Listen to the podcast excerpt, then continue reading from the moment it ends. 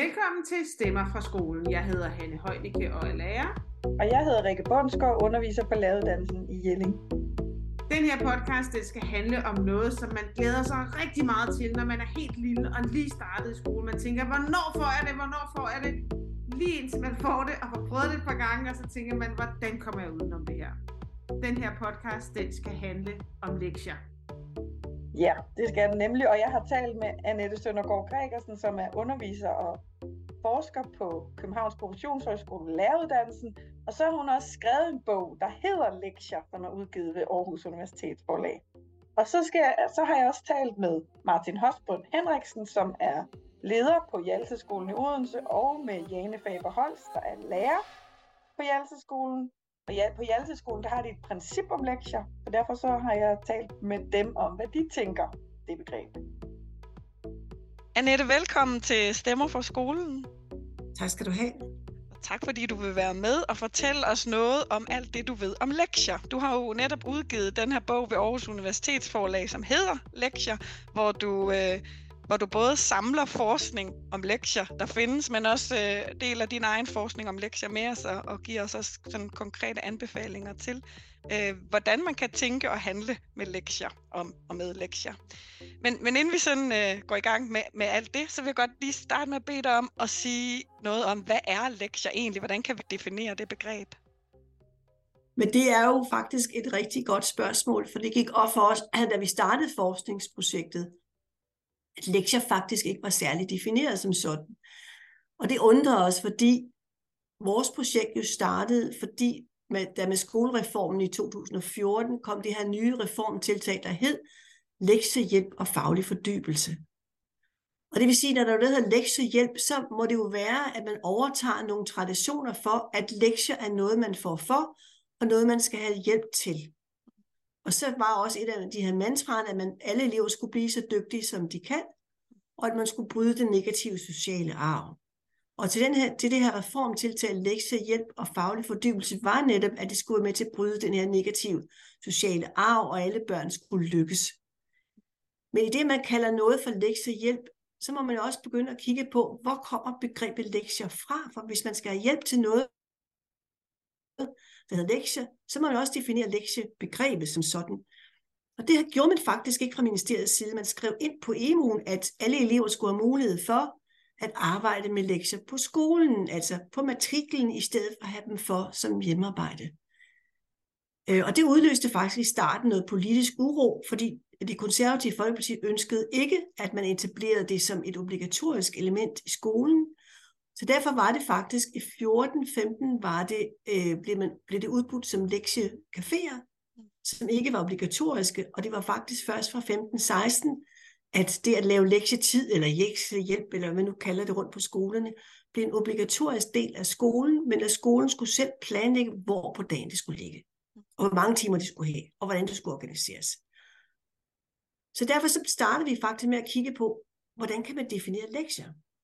Og der blev vi overrasket over, at vi faktisk måtte til Sverige og finde en eneste svensk forsker, der faktisk havde forsket i lektiebegrebet, og hvor hans definition er, at lektier må man altid tolke i forhold til den tid, det foregår i.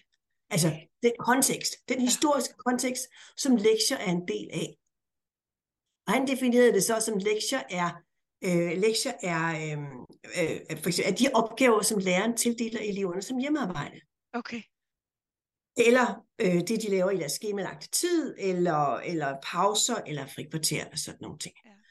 Så det valgte vi faktisk at gå med, for vi kunne ikke finde nogen andre definitioner af lektiebegrebet. Vi ledte i et embedsværk, som DPU udgav for år tilbage, der hedder, den dansk skolehistorie, jeg tror det hedder, ja. Det store embedsværk.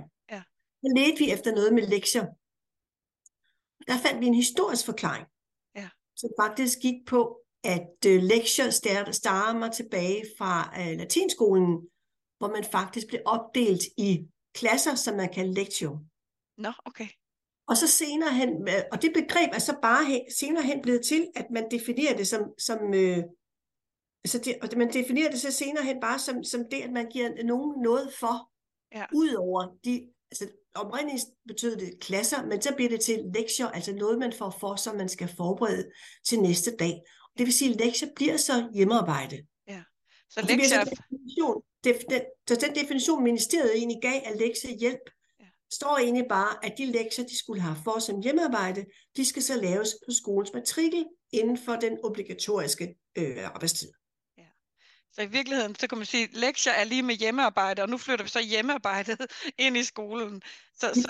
Så det er også defineret som noget, hvor læreren så spiller ikke en rolle, altså i virkeligheden ikke er til stede, eller hvad? Ja, lige præcis. Ja. Fordi det vi kan se, og det vi også skulle samle op på, det var, at der findes ikke ret meget kvalitativ forskning i lektier eller lektiebegrebet, eller som sådan.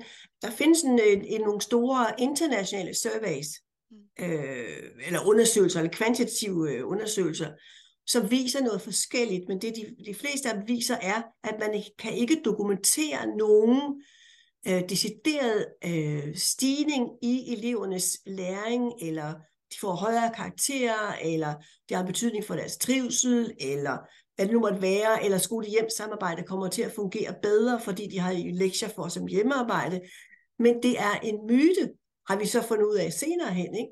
At der findes nogle myter eller nogle fortællinger i skolen.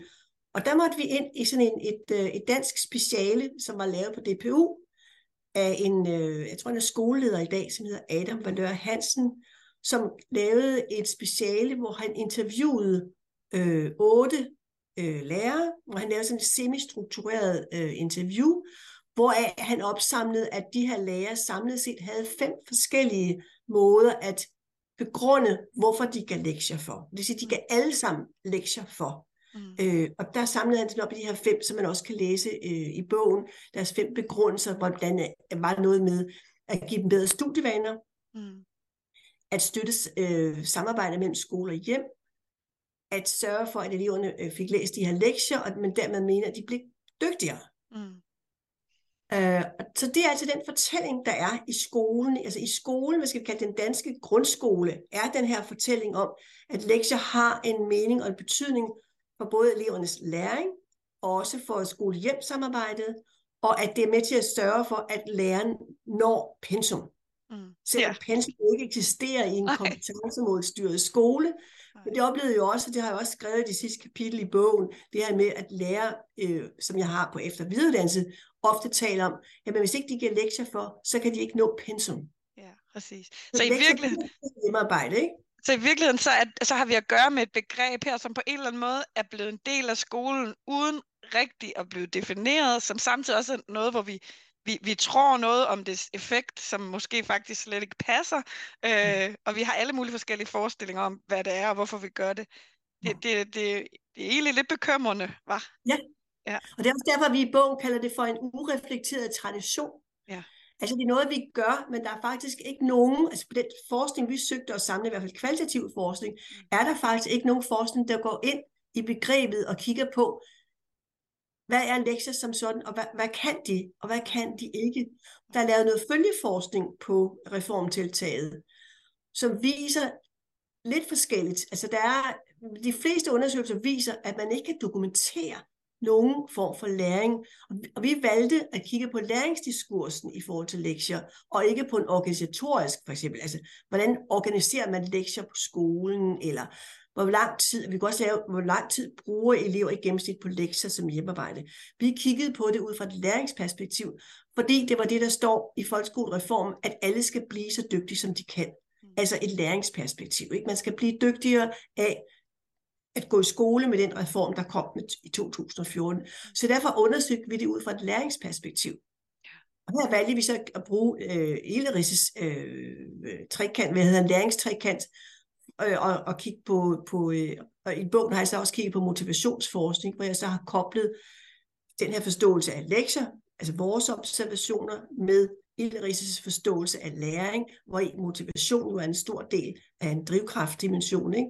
Og så koble det med motivation i forhold til de resultater, vi kunne måle, eller vi kunne se, vi ikke kunne måle i forhold til, hvad giver det her reformtiltag så i forhold til elevernes læring. Ja. Og du kommer jo i bogen med nogle bud på, så hvordan vi kan kvalificere lektier, hvis de skal være der i skolen, men dem vil vi lige vente lidt med, for det er jo godt lige... tænke mig at blive lidt i noget af det her med lektiers kulturelle betydning på en måde, kan man sige, ikke? Det er jo egentlig det, du beskriver, at vi går alle sammen rundt og taler om lektier, som, og egentlig er det også sjovt, du fortæller lige den der lille anekdote om konservative, som faktisk ikke ville være med i reformen, fordi lektier var så vigtige for dem. Og det er det jo en eller anden grund til, at man tænker, at det er virkelig en stor del af skolen, at lektierne skal laves derhjemme. Så jeg kunne godt tænke mig at spørge dig til, hvordan tænker du, at elevers og måske særligt forældres forventninger til lektiernes omfang, form og indhold og sådan noget, påvirker det, som lærerne gør? Altså, hvilken betydning har det? Det kan jeg faktisk ikke sige noget om, fordi vi valgte, og det står også i bogen helt bevidst, vi har ikke kigget på skole-hjem-samarbejdet. Vi har ikke kigget på køn, eller etnicitet, eller social baggrund som sådan. Så vi har kigget på de børn, vi så som elever, der sad og arbejdede i den her obligatoriske lektietid. Og så har vi kigget på, og det var så en pilot, vi lavede først. Der var vi ude på 2 skoler og kiggede på, lavede sådan nogle, hvad skal vi kalde det, ustrukturerede observationer, hvor vi gik rundt og kiggede og lavede sådan en opsamling på det, som er blevet til en rapport, som bruges, og som er, hvor en del af den indgår i bogen også.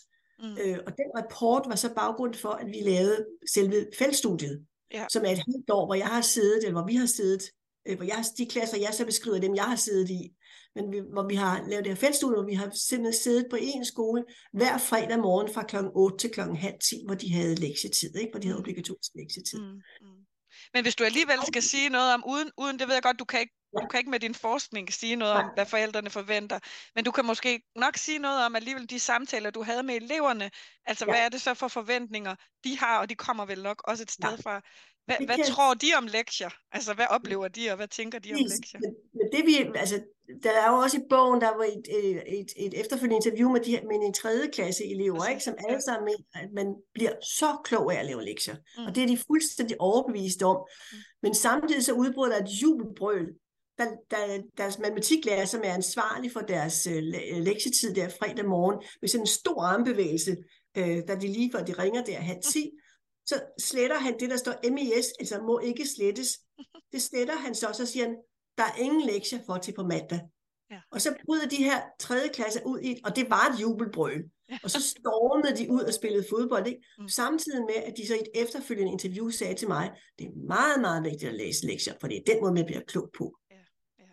Det er jo sjovt, der er den der med lektier, både den der sådan forventning om at blive dygtigere af dem, men samtidig også lektier som noget, vi virkelig gerne vil slippe for. Altså det er jo også den fortælling, der er med lektier. Lektier er jo ikke noget, man glæder sig til. Har du mange lektier for, altså det er meget, det er jo også i virkeligheden det, du adresserer i bogen, ikke? Altså det der med motivation, fordi på en eller anden måde, så tænker jeg ikke, at der knytter så meget lyst til den måde, vi tænker om lektier i dag. Hvis jeg skal besvare lidt dit spørgsmål, det der med skole hjem, så kan jeg sige, det kan jeg som sagt ikke sige, men der er en bog i samme serie, som er skrevet af Marie Axelvold, som netop har arbejdet med skole hjem samarbejdet, og hvor hun også kommer ind på lektiebegrebet, og viser her noget om, hvor belastende det er for mange af de familier, som hun har interviewet, at de her lektier og aula og lektier er som sådan.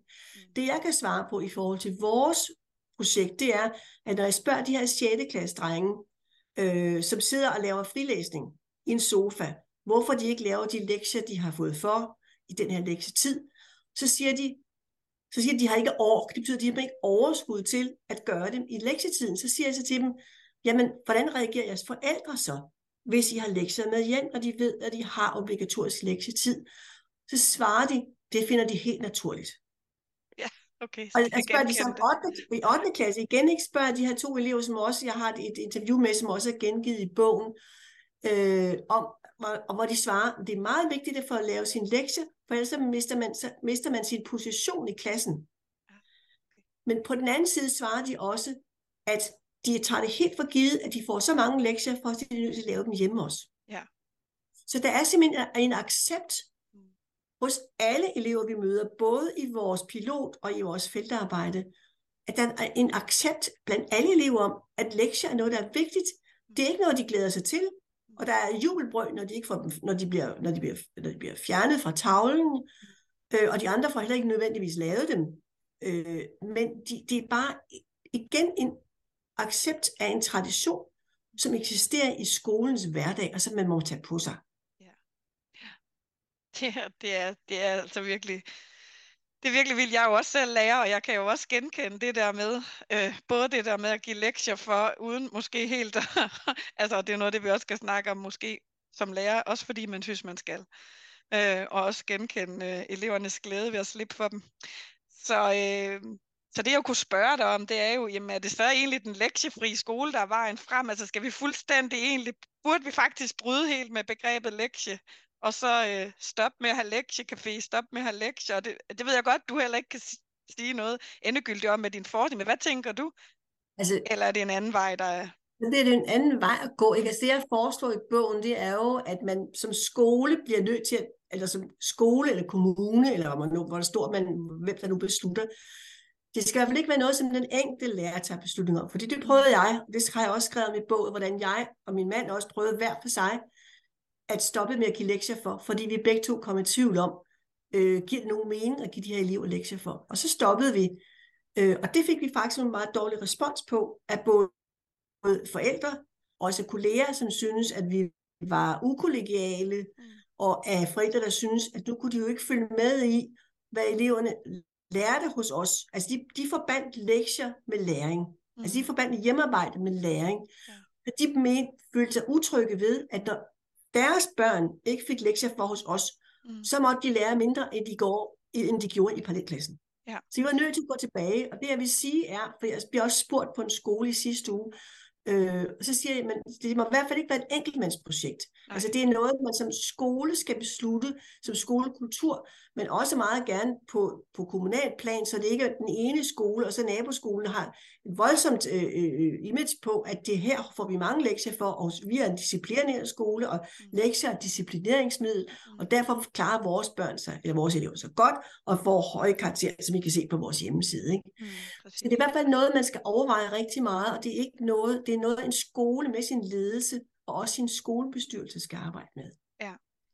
Så man kan sige der nu alligevel, kan du så sige med Maria Axelvold, kan vi sige, der er nogle forældre, der sidder derhjemme og bliver meget presset af lektier. Der er også omvendt nogle forældre, der virkelig har forventninger til lektier som en måde at se, hvad deres elever arbejder med, men også en eller anden at man sætter lighedstegn mellem mange lektier og et højt fagligt niveau på en eller anden måde. Yes.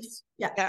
Ja, og nu siger du det her med skole, det må ikke være et enkeltmandsprojekt og sådan noget. Jeg kunne egentlig tænke mig at spørge dig om, fordi jeg taler efter mit interview med dig med en skoleleder og en lærer, og jeg kunne godt tænke mig at spørge dig til, hvad du tænker om lederens rolle så, i forhold til det her med, og i det hele taget skolens organisering, men også lederens rolle i forhold til lektier. Altså, du siger lidt om det her, det er nødt til at være... Men det er jo alfa og omega, fordi vi startede jo både i vores pilot og i vores feltarbejde, der startede vi med at kontakte ledelsen på de tre skoler. Altså om de ville tale med os, inden vi gik ind på skolen og fulgte de her elever i de her forskellige klasser, som de stillede til rådighed for os. Og det gjorde de alle sammen, og så siger de det samme, som du også siger, jamen, den ene skole kaldte sig selv for en lektiefri skole. Og den anden sagde, ej, vi er ikke lektiefri, her må man gerne få lektier for. Og den tredje skole, som var fællesstudiet, sagde, her er det primært, at de får lavet deres ting i den obligatoriske lektietid. Og det var ledelsens holdning, så der var forskellige holdninger hos de her ledelser. Ikke? Men da vi først kom i gang, og så selvfølgelig viste dem sendte vores rapport til dem fra piloten, og også sendte resultaterne fra feltarbejdet, så reagerer de forskelligt. Så det vil sige, at den skole, der siger, der er lektiefri, så siger de, at vi er måske nok ikke helt lektiefri alligevel, når de så siger de her elevers svar, ikke? Ja. På hvorfor de tager lektierne med hjem. Og den anden skole, som sagde, at vi giver mange lektier for, eller vi giver lektier for, sagde, at måske giver vi for mange lektier for. Og så den skole til sidst her, ikke, med feltstudiet, så siger skolelederen, hvor jeg viser ham, at man ikke kan se, altså, at den forskning, vi har lavet hos ham, eller hos dem, vores feltstudie, og så den forskning, der ligger bagom eller rundt om vores projekt, kan se, at eleverne nødvendigvis bliver dygtige, altså der sker mere læring. Og så svarer han, nå, men her hos os virker det, fordi vi kan se, at vores karakterniveau stiger. Okay. Ja. Så han koblede det, at han havde lagt lektietid om morgenen, som jo er en vigtig tid for eleverne om morgenen, den havde han lagt ind som leder, og derfor koblede han, at der var der var karakterstigninger med den her lektietid.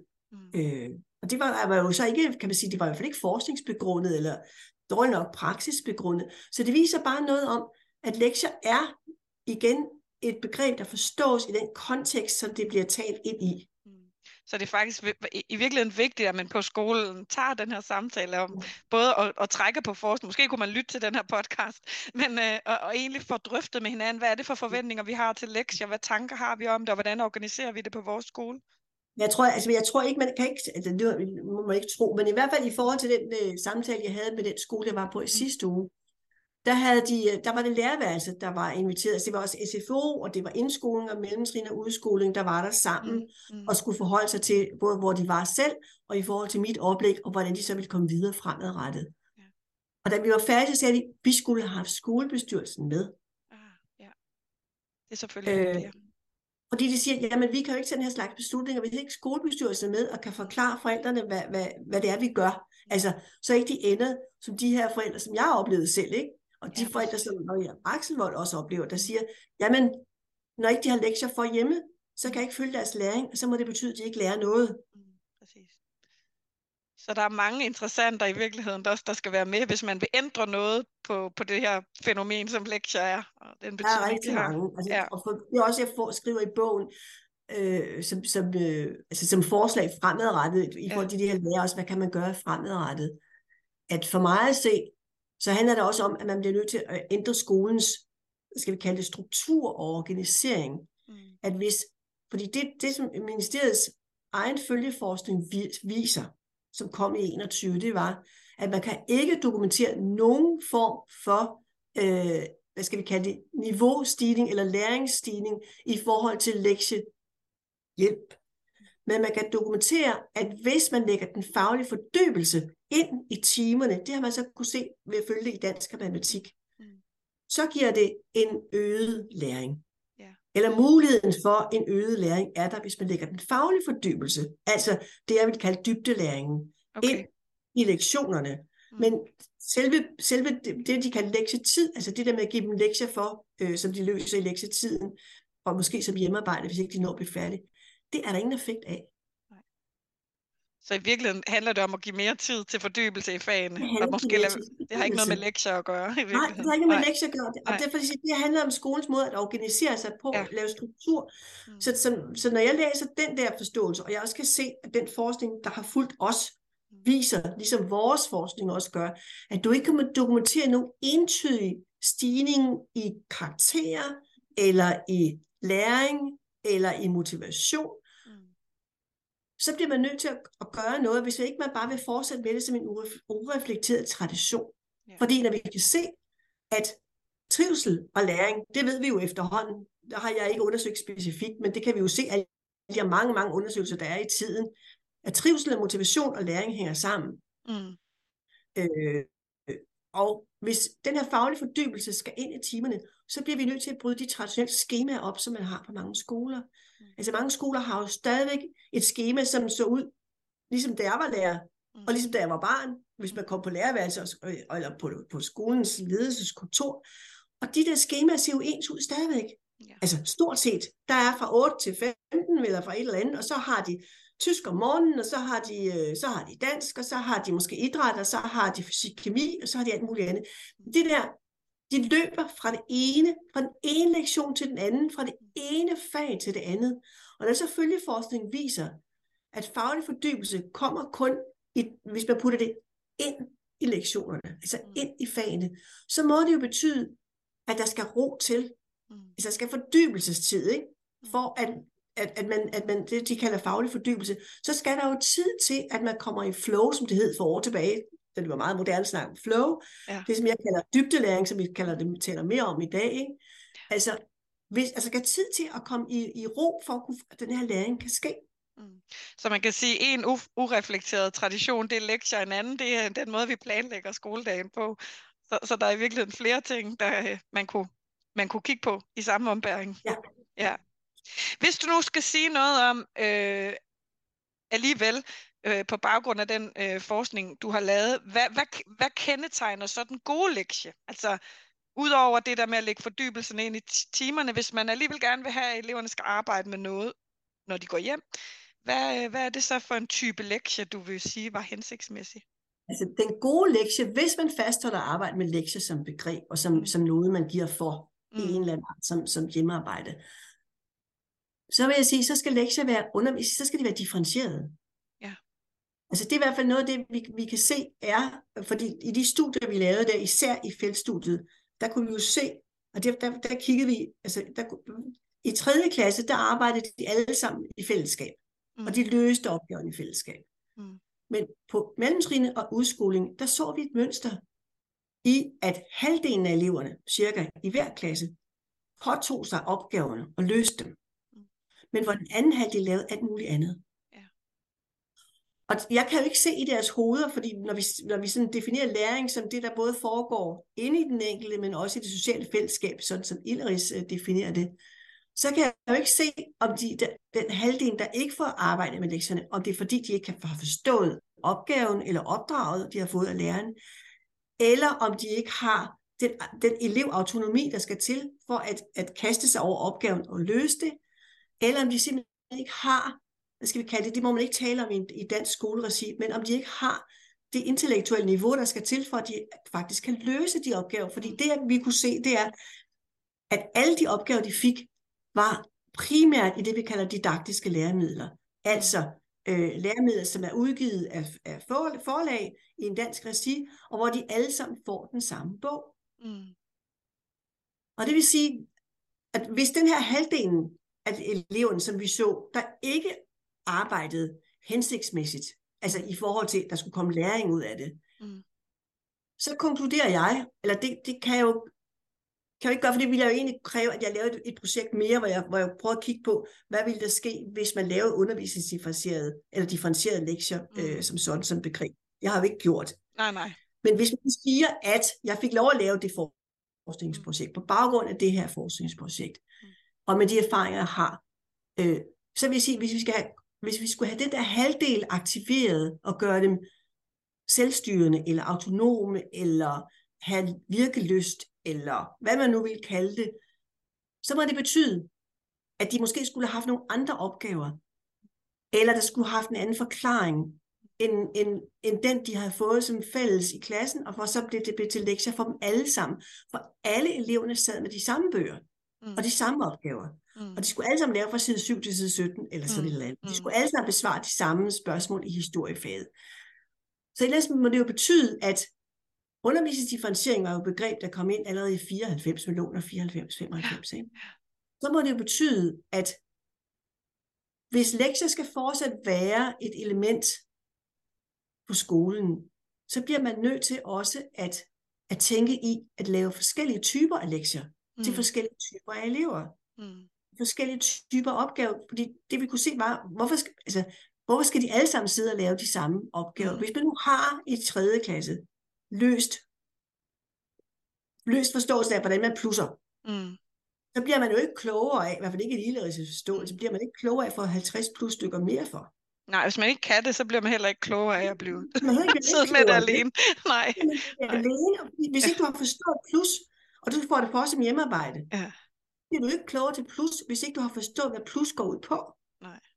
Men kan man ikke også sige, jeg tænker også, og det tror jeg også, du beskriver i din bog, det der med typen, altså der er vel mange lektier, som sådan er netop sådan færdighedsorienterede lektier, hvor du skal gøre noget igen og igen og igen og igen. Kunne man forestille sig en anden type opgaver i det hele taget, som ville være mere motiverende også måske? Ja, altså der er sådan et, som jeg også vil referere i bogen, et kanadisk stort kvantitativt forskningsprojekt, der viser, at lektier i sig selv, i den der repetitive form, altså gentagelsesformen, ikke giver nogen læring, men hvis man, og det siger de især i udskoling, hvis man arbejder med opgavetyper, som er undersøgende og reflekterende karakter, så kan man skabe læring.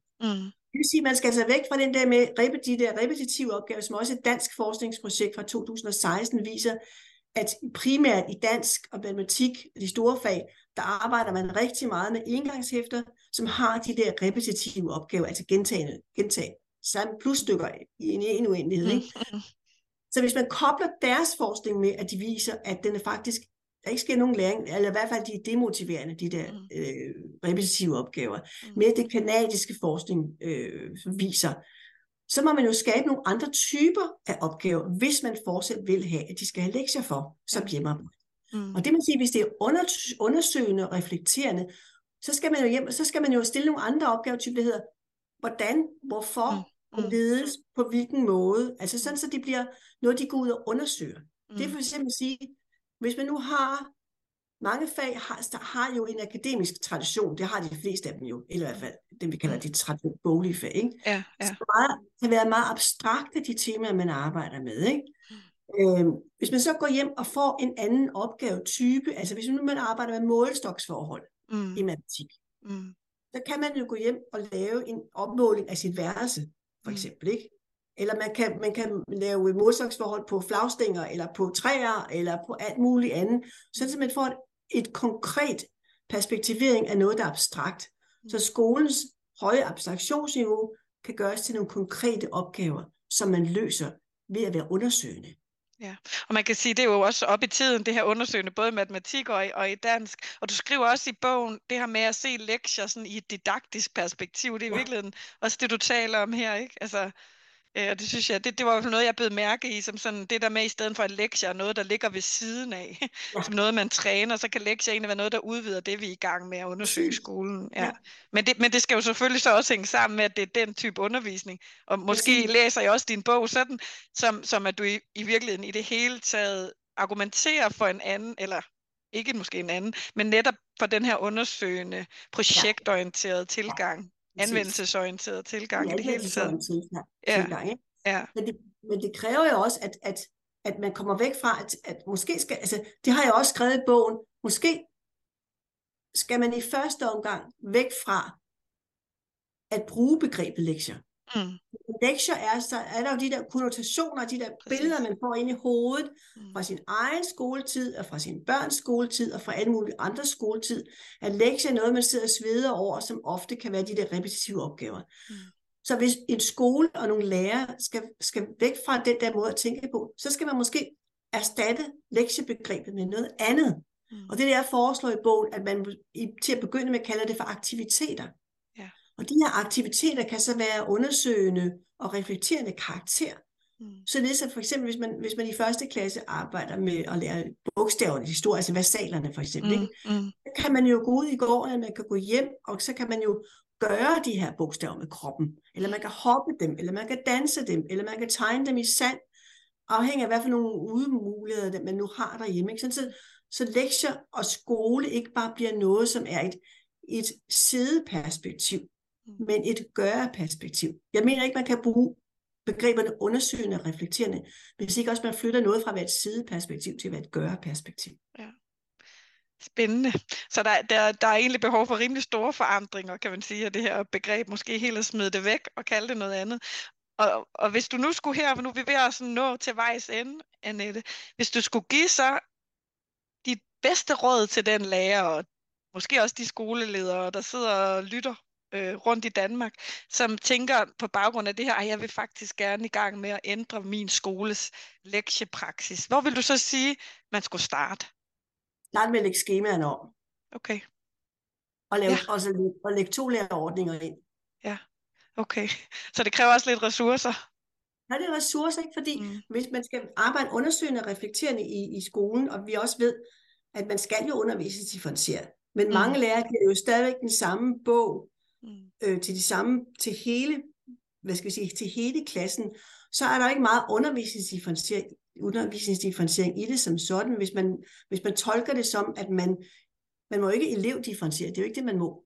Men man må gerne materialdifferentiere inden for det samme tema. Så det vil sige noget med, at man skal have lavet nogle aktivitetskasser, og man skal have opdraget sine elever til at være så autonome, at de selv kan gå op og vælge nogle af de her aktiviteter, de her aktivitetskasser, og få dem lavet. Og de skal også selv vælge, hvad de vil lave ud over, for eksempel hvis de har lavet timerne, hvad de så kan bruge for nogle aktiviteter, de kan lave derhjemme. Og det kræver jo en omlægning af al sin undervisning, Og i hvert fald skal man også væk fra det der meget traditionelle, som jo heller ikke er noget, man lærer i læreruddannelsen. Man lærer jo ikke, hvordan man organiserer en lektion. Mm. Eller i hvert fald struktureret. Det har jeg ikke mødt nogen, der gør. Altså, jeg har heller ikke selv lært det der med. Og så overtager man jo, når man kommer i praktik, så overtager man jo det, som de lærere, der står ude i skolen, gør. Og det er meget ofte, man kommer med et fælles oplæg. Så sætter man eleverne i gang med nogle aktiviteter. Og når så klokken ringer, så siger man, det er ikke noget herovre. Det er så hjemmearbejde. Mm. Den er klassisk. Ja, det er det. Så der er noget med struktur i virkeligheden, som... Struktur og organisering. Organisering, og sådan, ja. I nogle flere, altså nogle tolærerordninger. Mm. Ja, så man kan sige, at en opfordring i hvert fald, det er sådan nærmest også på politisk niveau, den hører vi jo tit, der skal flere ressourcer ud i skolen til at lave god undervisning for, men man kunne også starte det sted og sige, hvordan kan vi blive lidt mere reflekteret over en tradition, eller forskellige traditioner, vi måske bare sådan går og indoptager i vores praksis. Man kan jo starte i det små og bare diskutere, når vi siger lektier, hvad mener vi så egentlig? Kan vi blive enige om en ny forståelse af, hvad lektier er, og skal det blive til hjemmearbejde, eller skal det være noget, vi gør på nogle andre måder? Det kan man jo starte med. Ja, og så måske endda også inddrage forældrene i den snak, så de kan blive bevidste også om, hvad det handler om. Ja. Må ikke man kommer nogen vejen, hvis ikke man inddrager forældrene og får skabt en fælles forståelse af, at lektier ikke er den måde, man lærer mere på, fordi de så i hjemmet kan kontrollere, hvad de har fået for. Mm. Og når så Marie Axelvolds bog viser, at for rigtig mange forældre er det faktisk en pestilens og en kamp at få tid at få de her børn til at sidde og lave de her lektier. Så man jo i virkeligheden, så er det jo mange års spildt arbejde i virkeligheden. For mange børn og mange oplevelser, ikke? Måske vil det faktisk vise sig, hvis man tager de her snakke, at der ikke er så mange, der er glade for lektier. Og at måske i virkeligheden, at der er mange, der vil klappe i hænderne. Både forældre, elever og faktisk også lærere, hvis vi fik lov til at gøre det lidt på nye måder. Det er i hvert fald sådan, at din bog har lagt op til, synes jeg, mulighed for at begynde at reflektere lidt over det. Så mange tak, Annette, fordi du vil dele din viden med os og Stemmer fra skolen. Selv tak. Du lytter til en podcast fra Stemmer fra skolen. Inden vi går videre til vores næste interview, der vil jeg lige opfordre dig til at gå på Instagram eller Facebook og følge os. Her lægger vi nye podcast op, og ofte er der også links til den forskning, vi omtaler i vores podcast. Tak fordi du lytter og hjælper os med at dele Stemmer fra skolen. Martin og Jane, tak fordi I vil være med her hos Stemmer fra skolen. I har lyttet til interviewet, jeg har lavet med Annette Søndergaard Gregersen, og det er det, vi tager udgangspunkt i. Men jeg har også bedt jer om at tale med mig, fordi I på Hjalleseskolen har et princip om lektier, som skolebestyrelsen har vedtaget i 2018. Så det kommer vi også til at tale om. Men først så vil jeg gerne spørge jer, om I synes, at Annette Søndergaards definition af lektier som hjemmearbejde eller noget, man giver for, den passer til jeres forståelse af, hvad lektier er. Ja, altså jeg er egentlig enig med hende, fordi at for det første så er jeg også enig i, det er meget komplekst, men lektier er jo sådan noget, man laver derhjemme som en opgave, der bliver lavet uden for skolen, og har en lidt negativ klang, kan man sige. Så jeg synes egentlig, det er en fin præmis. Mm. Man kan sige, at Annette har jo sådan en vis skepsis i forhold til lektier som sådan en ureflekteret tradition, og hvis jeg forstår hende ret, så ser jeg jo altså definitionen af lektier som et hjemmearbejde, som et udtryk for, at man tager noget arbejde, som man ikke er blevet færdig med i skolen, med hjem. Mm-hmm. Eller også noget, man giver for, altså noget, man skal have klar til næste time. Mm-hmm. Og der er mit indtryk alligevel, at vi her på skolen, der er paletten lidt bredere. Altså okay. Der bruger vi faktisk lektier, tror jeg, på lidt flere måder end det. Okay. Det kommer nok tilbage. Ja, det kan vi prøve at komme ind på. Men det vi gør, det vil sige, hvad tænker I så om, og det kan være, at det så også hænger sammen med dit svar der, Martin, at forskningen ifølge Annette Søndergaard Gregersen viser, at man ikke umiddelbart kan påvise, at lektier øger elevernes faglige kompetencer. Hvis de det, hvad tænker du, Jane? Jamen det er fordi, at det tror jeg egentlig, hvis det er lektier som en byrde, altså en opgave, noget som ikke er motiverende, så tror jeg ikke på, at det øger læringen. Fordi det snakker hun jo også om, hvor vigtig motivationen er. Og derfor så tror jeg også, at man man bliver nødt til at kigge på, hvad er det for noget, man skal lave, og er det blevet struktureret eller stiliseret, det man så skal lave, og ved man egentlig, hvorfor man skal lave det. Så den der ubegrundede, du skal lave det her, fordi du skal lave, der tror jeg ikke, at der er specielt meget læring i det. Nej. For jeg tror, tilgangen fra eleverne derhjemme er som, at det skal overstås, end at det skal, der skal læres.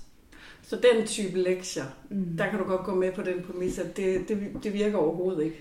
Ja, altså det tænker jeg. Ja. Som underviser, så bruger jeg faktisk slet ikke den type af lektier. Jeg undgår det af den højeste grad for at sige, at jeg tror faktisk ikke på det, vil jeg sige. Jeg vil sige det sådan her. Altså jeg tænker sådan, at helt overordnet set, så vil jeg ikke til at betvivle sådan forskningsmæssige konklusioner. Ja. Men jeg tænker lidt om sådan nogle forskningstaler, at de indfanger ikke altid de lokale forskelle, der kan være. Fordi skoler er meget forskellige. Jeg tror helt sikkert, at der vil være skoler, hvor man kan sige, at der er ikke nogen effekt overhovedet af at give lektier. Men spørgsmålet er jo, hvem og hvilke elever, der profiterer af de lektier, vi giver. Eller hjemmearbejde, eller hvad vi kan kalde det. Men, og så er der helt sikkert nogle elever, som slet ikke profiterer af det.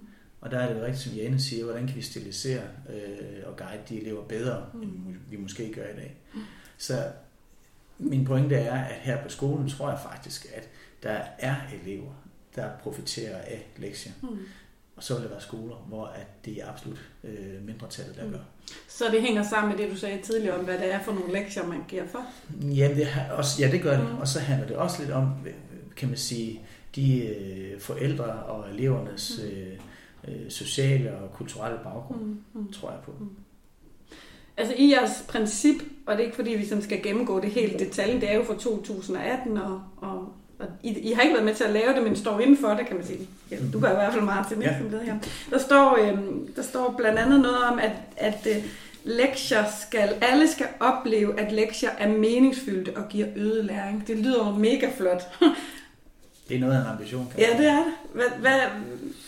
Er det noget, du som leder tænker, det arbejder vi faktisk? Det er noget, vi arbejder meget med. Altså, vi er jo ikke i mål, kan man sige, og derfor så er vi også i gang med et større projekt, der hedder Mangfoldige Læringsmiljøer, hvor vi er ved at gentænke og udvikle en ungedidaktik. For der er ingen tvivl om, der hvor vi har den største udfordring, er, at vi ser en dalende motivation blandt unge mennesker, når de går i skole. Og det skal vi have gjort noget ved. Herunder også, hvordan vi arbejder med lektier. Og der tænker jeg, det er helt oplagt, at vi i lærergruppen, også i det unge miljø, måske forholder os til og drøfter med hinanden. Gør vi faktisk det, vi siger i princip? Siger vi faktisk det, vi gør også? Og træffer vi i det hele taget reflekteret valg? Altså didaktiske valg i forhold til lektier? Det tror jeg er en vigtig proces, og den starter sådan set nu her.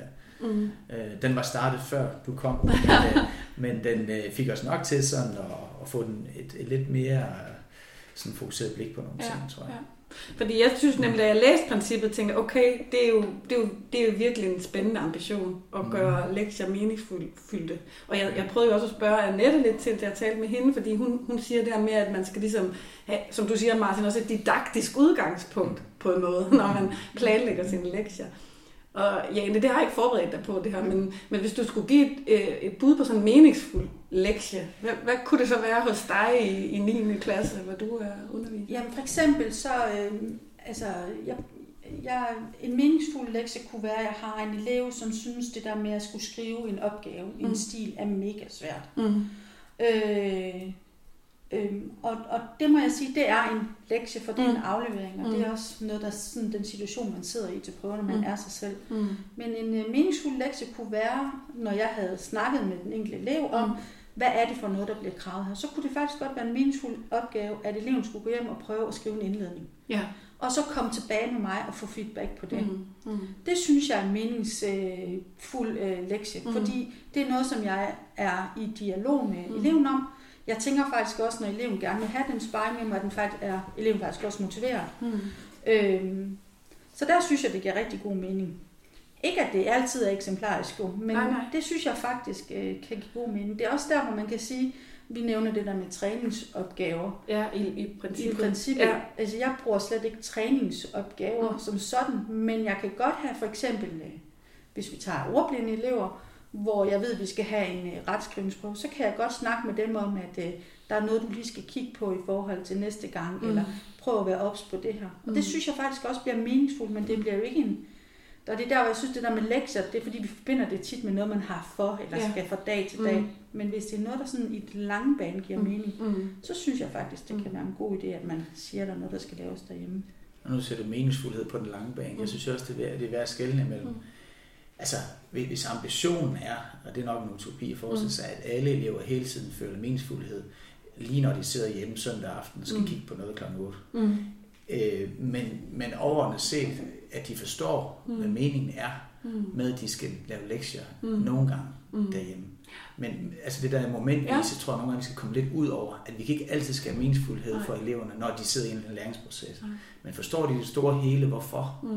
Altså, det tror jeg måske, vi skal til at se lidt på. Fordi det kan godt være, det lyder med far for at komme til at lyde gammeldags, jeg er kun 43, men man kan sige, det der med at øve sig, mener jeg altså ikke er gået af mode. Nej. Altså det der med faktisk, at vi har eksempelvis, når vi arbejder med læseudvikling i indskoling, at man sidder hjemme med sit barn og laver dialogisk læsning, eller barnet læser selv et kvarter om dagen. Jeg har ikke nogen forskningsresultater, men jeg kan se på mine egne børn, i hvert fald, at det har en mærkbar effekt. Og det er jo noget af det, I også highlighter i jeres lektieprincip, der med de 15-20 minutters læsning hver dag, og det er sådan en afgørende ting for jer. Og så siger du også, Jane, træningslektier står der står det kan jeg lige sige til lytterne, I arbejder med 4 lektietyper: træningslektier, forberedelseslektier, integrerede lektier og færdiggørelseslektier. Altså, det er jo nærmest alle former for lektier, man kan komme i tanker om. Hvad er tanken, tænker I? Altså, det jeg tænker om det er, for det første, at vi i virkeligheden har brug for lige at kigge på det på ny. At det her, det er også nogle gange et resultat af et demokratisk kompromis, som det jo også er, når der er nogle forældre og nogle medarbejdere, der skal mødes omkring nogle principper, der formuleres i skolebestyrelse. Så man kan sige, at jeg tror, der er brug for, at vi spørger os selv, hvad er det egentlig, vi lægger mest vægt på? Og du har jo ret i, det her det er så bredt formuleret, så vi kan risikere, at vi gør, at vi stikker ud af i alle retninger. Og måske er der behov for, at vi lige tager det op til revision og spørger os selv, hvad er det egentlig, vi som lærergruppe mener, at de mere sådan... Altså, vi kan kvalificere de didaktiske valg, kan man sige. Og der peger du faktisk på differentiering her, som også er en pointe hos Annette, altså det der med at give, på en måde, hører dig sige, individuelle lektier for. Ja. Og det har jeg faktisk tænkt meget over, fordi begrebet lektier eksisterer egentlig ikke sådan specielt meget for mig i min daglige. Okay. Det er egentlig ikke... Det er ikke noget, du siger til elever, nu har I lektier for? Nej, det er faktisk noget, at jeg tænker, hvis jeg er velstruktureret i min undervisning, og har tilrettelagt den, og jeg bliver kaldt tidsoptimist, så synes jeg faktisk, at vi når det, vi skal heromme. Og det burde jeg være professionel nok til at kunne strukturere. Velvidende er i den virkelige verden, der tager nogle gange lang tid, noget mere længere tid end andre, og så kan det glide for mig. Men jeg tænker nogle gange på det der med at forklare dem, hvorfor vi gør, som vi gør. Så for eksempel, vi har meget fokus på det dialogiske herude, så der kan godt være en refleksionsopgave derhjemme. I morgen skal vi snakke om, prøv lige på vej til fodbold, eller på vej til et eller andet. Hvad mener du om det her? Så du er klar til at kan indgå i en sammenhæng i morgen i din trivegruppe, hvor man kan byde ind. Fordi på det der med at få i tale sat den viden, man har inde i sit hoved, så det tænker jeg, det kan jo være en fælles lektie. Men der er også de individuelle behov, som jeg synes, det er jo der, vi skal kunne... Altså, det er mega svært at læse alles hjerner, men det er der, jeg synes, at vi lektier kan give mening på en anden måde. Så noget med differentiering, noget med, at der er et formål, siger du, Martin, også. Altså det der med, at man ved, hvad man skal. Altså, jeg synes, det er spændende nok, du siger, at meningsfuldhed behøves ikke at være, at når... en af Janes elever sidder derhjemme og skal svare på, lave en indledning, at han eller hun skal tænke, yes, hvor er det fedt lige nu. Nej. Men man skal kunne se på sigt, at det her bliver bedre af, eller... Det skal være ordentligt og meningsfuldt at gå i skole, og eleven skal kunne se formålet og finde motivation ved at gå i skole. Det er egentlig det, jeg ser som meningsfuldhed. Ja. Altså, det andet er bare et øjebliks tilfredsstillelse. Ja, okay. Og der er også andre mere spændende ting, tænker jeg, for de unge mennesker, der giver mere mening i momentet, måske. Så du tænker, at lektier, den måde I arbejder med lektier på, kan virkelig indgå i sådan en større strategi for, hvordan at skolen bliver et rart sted at være, eller et sted, der giver mening for... Ja, ja, det mener jeg. Og jeg mener egentlig også, at det her med, at de sådan set skal lave lektier, eller lave noget hjemme, eller det, som Jane, hun beder dem om, det er jo også at lære vores børn, og måske primært unge mennesker, at nogle studiekompetencer. Mm. Altså nogle kompetencer, de skal bruge senere hen, også i det ungdomsuddannelsessystem, på en arbejdsplads osv. Det tror jeg sådan set er givende for dem. Så det er sådan noget opdragelse i virkeligheden? Eller sådan disciplinering? Det er dannelse, tror jeg, man kan kalde det. Det er egentlig nogle kompetencer, som jeg mener, at man skal... En del af vores dannelsesideal, ja. At man kan... At man kan være vedholdende, tror jeg. Okay. At man kan tilrettelægge noget, at man kan arbejde selvstændigt, at man kan strukturere noget. Og det skal selvfølgelig guide dem til heroppe i skolen. Men et eller andet sted tror jeg egentlig, det er givende for de fleste, at man sådan set også øver de ting hjemme, hvis ellers at de er blevet guidet og stiliseret på den rigtige måde. Og det der, jeg tror, vi har en udfordring, det er, at vi skal have blik for, at der faktisk er unge mennesker, som mister motivationen på det her, som har svært ved det her. Og dem skal vi være bedre til at hjælpe. Og der havde man jo alle mulige intentioner i 2014, som man nu er gået væk fra. Vi har forkortet skoledage osv. Der er ikke noget, der hedder lektiecafé. Der er ikke noget, der hedder lektiecafé osv. Og der er det klart, det er der noget, jeg har tænkt på, også på baggrund af det her. At, hvad gør vi egentlig? Er vi dygtige nok til faktisk at stilisere og guide de elever? Alle elever. Altså, jeg synes faktisk, det er et fokus, jeg har. Altså, hvis tiden glider mig af hende, så siger jeg meget sjældent, det har I fået til i morgen. Okay. Altså, det er faktisk en princip for mig. Jeg hører mig ofte sige, ved I hvad, det arbejder vi videre med i morgen. Så de der færdiggørelseslektier, som står her, det er egentlig ikke nogen, du sådan...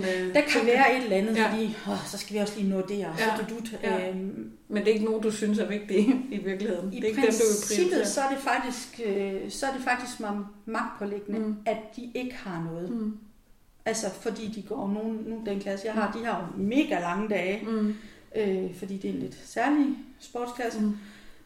Og de har rigtig meget, så der bliver vi også nødt til at være struktureret og være effektive, når vi er heromme.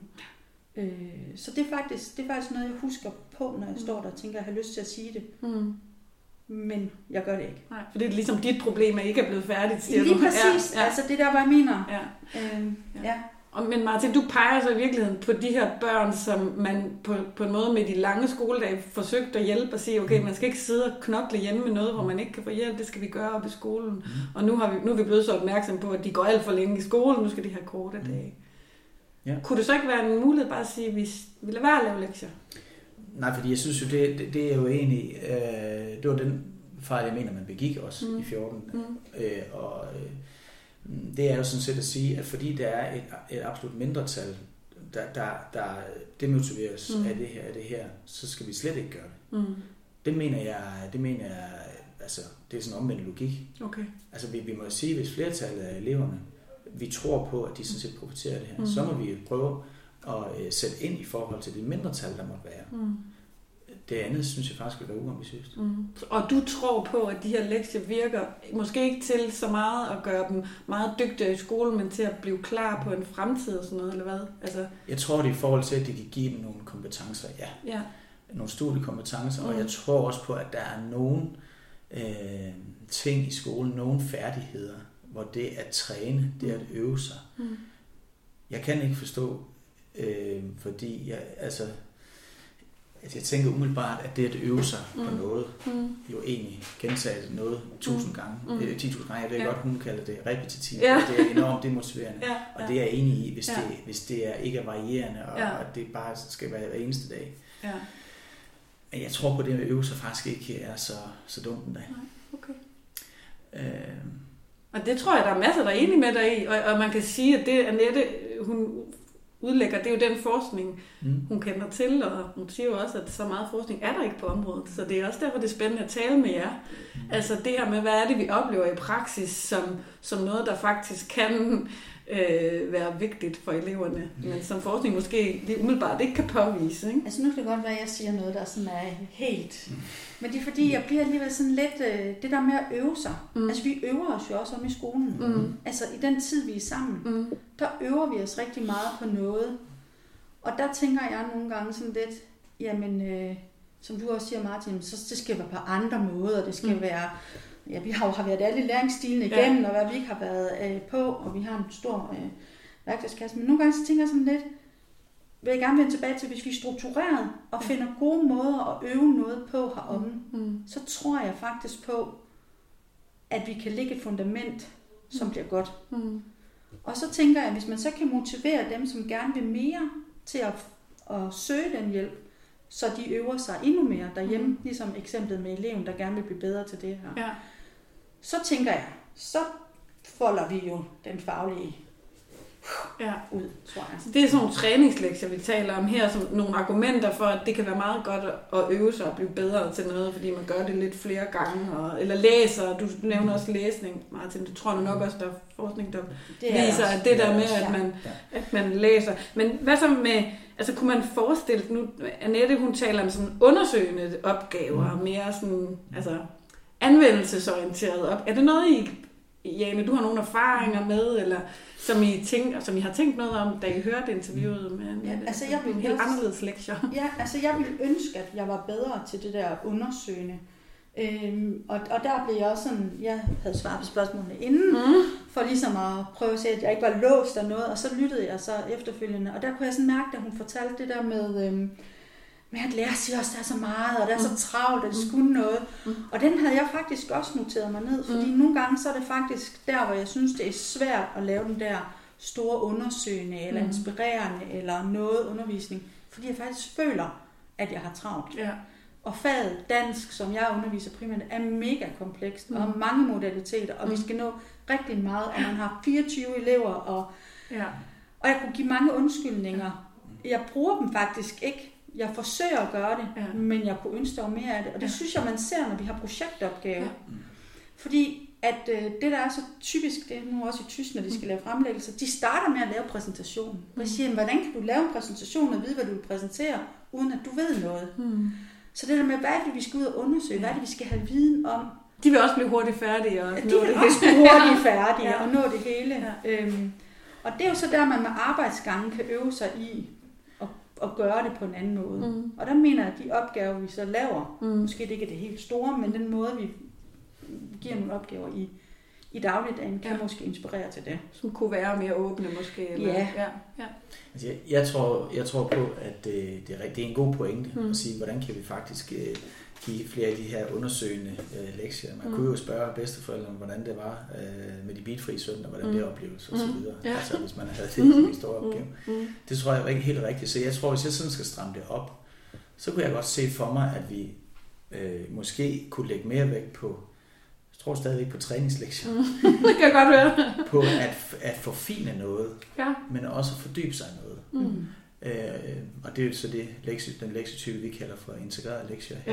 Ja, okay. Men det at forfine sig noget og fordybe sig noget, der tror jeg, at der skal vi måske se på, hvordan vi kan fordybe os. Og det finder også sted i dag. Frem for det her med, at vi skal forberede noget, eller færdiggøre noget. Ja. Så bruge tiden derhjemme til at fordybe sig, eller reflektere, som du også skal. Fordybe sig eller forfine noget. Ja. Fordi vi skal ikke give lektier, som... Altså man kan sige, at de skal være forudsætningerne for at kunne... De skal ikke blive frustreret af at sidde hjemme. Det mener jeg ikke. Nej. Og det er også der, det tænker jeg nemlig...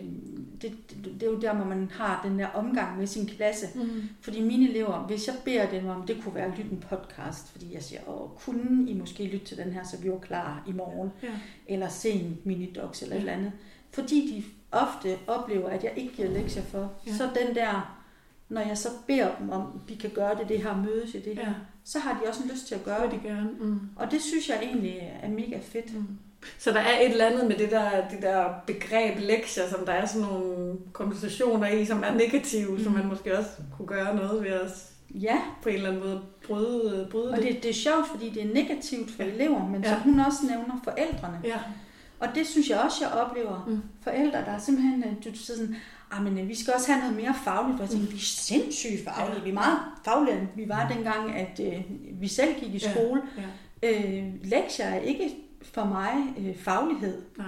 Altså for mig, det er det, vi laver herom i dialogen, i relation med hinanden. Altså det er der, der sker noget. Men forældre har stadigvæk om, at høj faglighed er lige med lektier. Og den kan nogle gange være lidt svær at skal forklare. Ja, det er jo også noget det, jeg taler med Annette om, altså det der med forældrenes rolle, fordi hun kommer jo lidt frem til, at der er to typer forældre. Der er dem, som efterspørger lektier og tænker, en god skole, det er en, der giver mange lektier for, og så er der også dem, som sidder derhjemme og ikke kan hjælpe deres børn med lektier, eller oplever det som virkelig et år og skulle læse 20 minutter hver dag i alt det andet, man også skal. Hvad tænker du, Martin, om det, altså din rolle som leder i forhold til de forventninger og krav, forældrene har til lektier? Har det betydning for dig? Ja, i høj grad. Jeg synes, at hvis, når vi har lektier, og vi tænker det, at det er i hvert fald, det har det potentiale, det faktisk kan styrke samarbejdet. Og det som lektier, eller hvad vi nu kan vælge at kalde det, aktiviteter, som man helst gør, så kan man sige, at det er i hvert fald også en anledning til, at man sidder hjemme med sit barn og taler om skole. Jeg tror måske, det kan være en udfordring, hvis man har en lektiefri skole, i det hele taget at finde det der fælles træde at tale om, for det, hvad foregår der egentlig op i skolen? Så det er de forældre, der kan det sammen med deres børn, der profiterer af det. De forældre, der ikke kan, der tænker jeg måske, at vi skulle se på, hvad giver teknologien os egentlig af muligheder i forhold til også. Det kunne være, at man kunne lave videoinstruktioner osv. Det ved jeg, der er nogle af vores lærere, der i forvejen arbejder med. Flip learning er også en måde, et didaktisk begreb, eller i hvert fald et koncept, som man kan bruge. Jeg har også, det er ikke noget, vi har lagt ind, men jeg har også tænkt på, kunne vi bruge nogle af de erfaringer, vi har fra coronatiden, hvor at vi kunne have en online lektiecafé. Hvad ved jeg? Der er flere muligheder. Så Jane, hun skal lige om lidt til at udvide lektiecafé søndag aften. Jeg har fået nok alt det online. Ja, men så der er en mulighed for også. Vi skal se på, hvordan vi kan stilisere både forældre og eleverne bedre, som ikke har de forudsætninger, hvor man sådan set også kan profitere og gøre det her til en god oplevelse og sidde med lektier. Meningsfuldt. Ja. Så man kan sige, i det der begreb, som jeg ellers synes altså virkelig på en måde sat meget sådan på plads for mig, at lektier er en ureflekteret tradition. Den køber I ikke sådan helt hos jer? Altså, eller hvad? Vi kan helt sikkert have endnu bedre reflekterede dialoger omkring det her. Og det her er det også givet anledning til. Så vi er så slet ikke i mål. Men jeg tænker heller ikke, det er helt hovedløst, det der foregår. Nej. Som vil jeg ikke sige. Det er meget godt, at lederen ikke tænker det.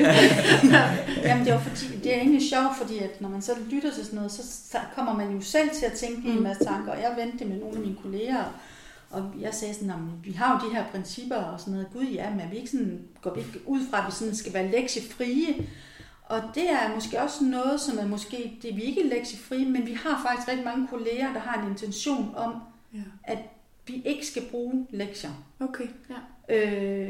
Fordi de måske godt ved, at det. Fordi de faktisk måske har en holdning, og det er sådan lidt det er måske også der, hvor man sådan det der med, at vi har nogle principper, men faktisk har vi en italesættelse om, at vi faktisk går efter ingen lektier. Vi prøver på at strukturere det og hjælpe eleverne heromme, netop for dem, som ikke kan få hjælp derhjemme. Men jeg, som jeg sagde til Martin, jeg blev også helt vildt ramt i, at hvad det første, jeg spørger min egen søn, om man kan nævne der, har du noget, du skal have lavet? Og jeg tænkte, det gør jeg faktisk selv. Det er en måde at få adgang til, og det er også det, du siger, Martin. Det er en måde at få adgang til, hvad ens børn laver i skolen, det er at spørge, hvad de har for. Jo, men det er også at udvise en oprigtig interesse for, hvad det er, de lærer og arbejder med. Og den samtale, tror jeg bare aldrig, vi skal fratage hjemmene. Og det tror jeg, man er kommet til i nogle år i skolen at foregive, at det er ikke, den anledning skal man ikke bruge. Vi sørger for det hele heroppe i skolen. Der tror jeg, der er en enorm potentiale og en enorm ressource i virkeligheden, også i hjemmet, for de fleste. Altså. Og der er jo, jeg vil også sige, der er jo, altså, nu har vi ikke min uddannelse længere, men jeg oplevede faktisk, at jeg havde en forælder, som jeg havde en samtale med, der sagde, hvor vedkommende, hvad vi nu kunne gøre, var sindssygt glad for, eller ked af, at vi ikke havde min uddannelse længere, fordi at jeg var god til tysk og lige at skrive, hvis man ikke havde fået lavet det her, kunne det være godt at gøre det her. Og hun havde et barn, som havde brug for den støtte og hjælp, Men nu vidste hun ikke, hvor hun kunne finde det henne, og det vidste jeg faktisk heller ikke lige. Så der er jo nogle forældre, der faktisk gerne vil have den der mulighed for at hjælpe. Så den der tætte dialog med forældrene kan også være en del af lektien, ja, i virkeligheden, at man får lov til, eller at forældrene får adgang til, hvad der er, eleverne arbejder med heroppe og optaget af. Ja. Mm. Vi skal til at runde af, tiden går hurtigt, men hvis vi lige kaster, eller kigger lige, eller dvæler ved jeres lektieprincip igen, som jeg kan forstå på jer, at I måske kunne tænke jer at tage op til revisioner, men alligevel er glade for. Der står mange gode ting i det princip. Det kan være, jeg er nødt til at lægge det ud bagefter, så folk kan blive inspireret. Men hvad tænker I i forhold til at få det til? Altså, fordi du siger også, Jane, vi har et princip, men hvordan kommer det egentlig i spil, og hvordan bruger vi det? Hvad er jeres rolle? Måske særligt dig, Martin. Hvad er din rolle som leder i forhold til, at det syn, I har på lektier her, kommer ud og gå blandt kollegaer? Altså først og fremmest skal jeg være med til at skabe sådan set, kan man sige, meningsfyldte, kan man sige, overgange mellem bestyrelsesarbejde, de principper, der er vedtages der, og så rent faktisk lærernes arbejde og overbevisninger og den pædagogiske praksis. Så det er jo sådan set at sørge for først og fremmest, at alle har kendskab til, at der er et princip. Ja. Og at der i hvert fald ikke er nogen, der går rundt og siger, at vi har en lektiefri skole, fordi det har vi ikke, fordi det er bestyrelsen vedtaget, det har vi ikke. Ja. Så at alle forstår, og vi også får dialog omkring, hvad betyder det så? Ja. Omvendt kan man så sige, så det nuværende princip står nok klart for mig også, at trænger nok til at blive strammet en lille smule op. Mm. Det er så bredt, så måske siger vi alt og lidt hårdt ingenting samtidig. Mm. Jeg kan jo ikke alene beslutte det, men stod det så meget lige nu, så tror jeg, vi skal have mere vægt på at forfine, kan man sige, færdigheder, og fordybe sig i noget. Skabe plads til fordybelse. Og der tror jeg, at Annette har nogle meget fine pointer i forhold til de ting. Og så skal vi måske lægge mindre vægt på noget andet. Så kan man sige, min opgave, det er jo så at sørge for, at princippet bliver, kan man sige, udmøntet, og mit ansvar er også at sige at oplyse bestyrelsen om, og hvad det her det betyder, og være med til at præge det arbejde, det bestyrelsesarbejde. Og det vil jeg da nok lægge mig i selen for at gøre. Det lyder bare rigtig godt, synes jeg. Fordi jeg tror, der er virkelig noget med den forbindelse mellem skolebestyrelse og lærer og sådan noget. Og en pointe hos Annette er jo, det faktisk er vigtigt for forældrene med. Det er virkelig også det, du siger, Jane. Så forældrene ved, at lektier ikke nødvendigvis det eneste tegn på, hvad der er et højt fagligt. Og så tænker jeg faktisk, det er også fordi, som vi startede med, det der begreb lektier er bare så negativt ladet. Så vi har, jeg tror, de fleste lærere ønsker en lektiefri skole, men ikke ens betydning med, at det er en opgavefri eller en aktivitetsfri skole eller refleksionsfri skole. Fordi det tror jeg faktisk er sådan vigtigt at sige, at det er egentlig den negative del af det, vi ikke ønsker. Og det er jo meget spændende, fordi ord gør noget, det ved vi som dansk lærer, ikke? Ord gør noget, så det kunne være første skridt var at starte med at kigge på, skal man simpelthen kalde det noget andet, fordi det har en ureflekteret tradition bag sig. Vi kunne kalde det at øve sig. Ja, men også som hun sagde, det er noget, hvor der ikke er nogen til stede. Nogle gange er der ikke forældre til stede, og nogle gange er der ikke en lærer til stede, så det er noget, man sidder ensomt om, hvor man hellere vil noget andet. Så jeg tror faktisk, den der præmis med, at mange af kollegerne siger, at vi har en lektiefri skole, så det er fordi, vi ikke ønsker den negative del i det, men ønsker motivation til, at der er noget, man gør hjemme, fordi det giver mening. Ja, fordi man har lyst til det. Ja. Tænk, hvor fed en skole det kunne være, hvis det er sådan. Det tror jeg, det sker her en gang. Tak fordi I ville tale med os. Fornøjelse. Rikke, altså det jeg sidder tilbage med, efter jeg har hørt de her super gode interviews, som du har lavet, det er, at altså, lektier er noget, vi skal tale om, og det er noget, vi skal reflektere over i vores eget hoveder og sammen med vores nærmeste kollegaer og på skoleplan, altså fra skolebestyrelse, og så skal det bare sive ned, fordi det skal altså ikke bare være en ureflekteret tradition, som noget, vi altid har gjort, så derfor gør vi det på den her måde. Det er faktisk en ret vigtig del af skolen, fra elevernes synspunkt i hvert fald, ikke?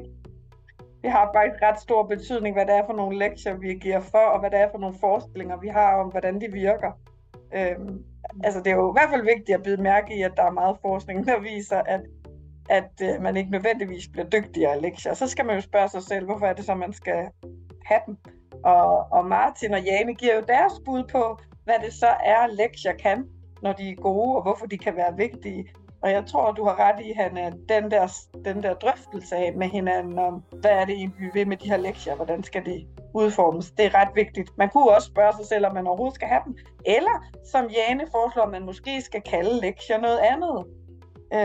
Fordi at de har de her negative konnotationer, ikke? Altså, hvad hun siger til sidst i mit interview, det her med, hvad hvis det nu var sådan, at eleverne faktisk lavede noget derhjemme, fordi de var motiveret for det. Det kunne jo være mega fedt. Ja. Jeg synes i hvert fald, at vi har lavet 2 podcasts før, og den ene det er omkring skole-hjem-samarbejdet. Den vil jeg anbefale, at man lige lytter til. Men så har vi også noget, der hedder kedsomhed. Der handler lidt omkring altså det der med at tage elevernes kedsomhed alvorligt. Og det der med, hvis de nogle gange synes, at noget er relevant for dem, så vil de ofte faktisk sidde og lave det. Og det er i hvert fald 2 podcasts. Hvis man synes, det her var interessant, så kaste lige over dem også, fordi de understøtter rigtig godt nogle af de her pointer, der har været i den her podcast om lektier. Ja, fordi måske har man faktisk lyst til at øve sig til noget, hvis det er noget, man kan se en mening i, at hvis jeg nu træner det her rigtig meget, så bliver jeg bedre til. Det er derfor musikere gider øve så længe, det er derfor sportsfolk gider øve så længe, men jeg har i hvert fald trænet ting i min skoletid, som absolut ikke gav mening for mig. Jeg blev i hvert fald heller ikke bedre til det. Jeg synes, det er spændende også. Jane, hun har et bud på sådan nogle lektier, som hun kalder refleksionslektier. Ikke? Det der med på vej hjem på cyklen og tænke over, hvad man egentlig mener om noget, eller holde særligt øje med et eller andet i sin hverdag, eller det er også noget, det Annette Søndergaard Gregersen giver bud på, ikke? Altså prøv at flytte noget at det, der foregår i skolen, hjem, undersøge det selv. Måske kan det være mere meningsfuldt. Ja, eller den der individuelle lektie. Det kan jo være det, som også kommer med eksemplet med en, der gerne vil blive bedre til at skrive en indledning. Som jo er ekstremt meningsfuldt for den enkelte elev, som kan se, det her problem, jeg har ikke rigtig kommet i gang på en ordentlig måde, jeg kan ikke få præsenteret det, jeg skal skrive på en ordentlig måde. Men det er jo ikke ens betydende med, at det er relevant for resten af klassen. Og det er jo lidt synd at bruge undervisning på noget og lektietid på noget, som kun er relevant for en lille gruppe elever, ikke? Så der synes jeg også, det er en super god eksempel på den der lidt mere individuelle lektie, der kommer. Og det kan man jo gøre lektier. Hvad siger du? Differentierede lektier. Og det kan man jo gøre mere eller mindre i sin undervisning, efter hvordan behovet er, ikke? Men jeg synes også, bare det, du har en debat om det i dit nære arbejdsfællesskab, det gør også, at du er bedre til at møde de forældre, fordi vi har alle sammen mødt forældre, som synes, når du går i skole, skal du have rigtig mange lektier for, og det er den måde, vi følger med i skolen på, og det er den måde, vi følger med i, hvor dygtige vores børn er. Altså i forhold til at have den der, blive lidt mere klar i spyttet, hvad mener jeg om det her, og hvorfor har jeg gjort det på den her måde? Det bliver man altså kun ved at have nogle diskussioner og nogle snakke med sine kollegaer og sin ledelse. Så derfor vil jeg også virkelig opfordre en til at have det. Det må med på næste teammøder, bestyrelsesmøder og alt muligt, de her lektier. Ja, men tak fordi I lyttede med. Vi lyttes ved en anden god gang.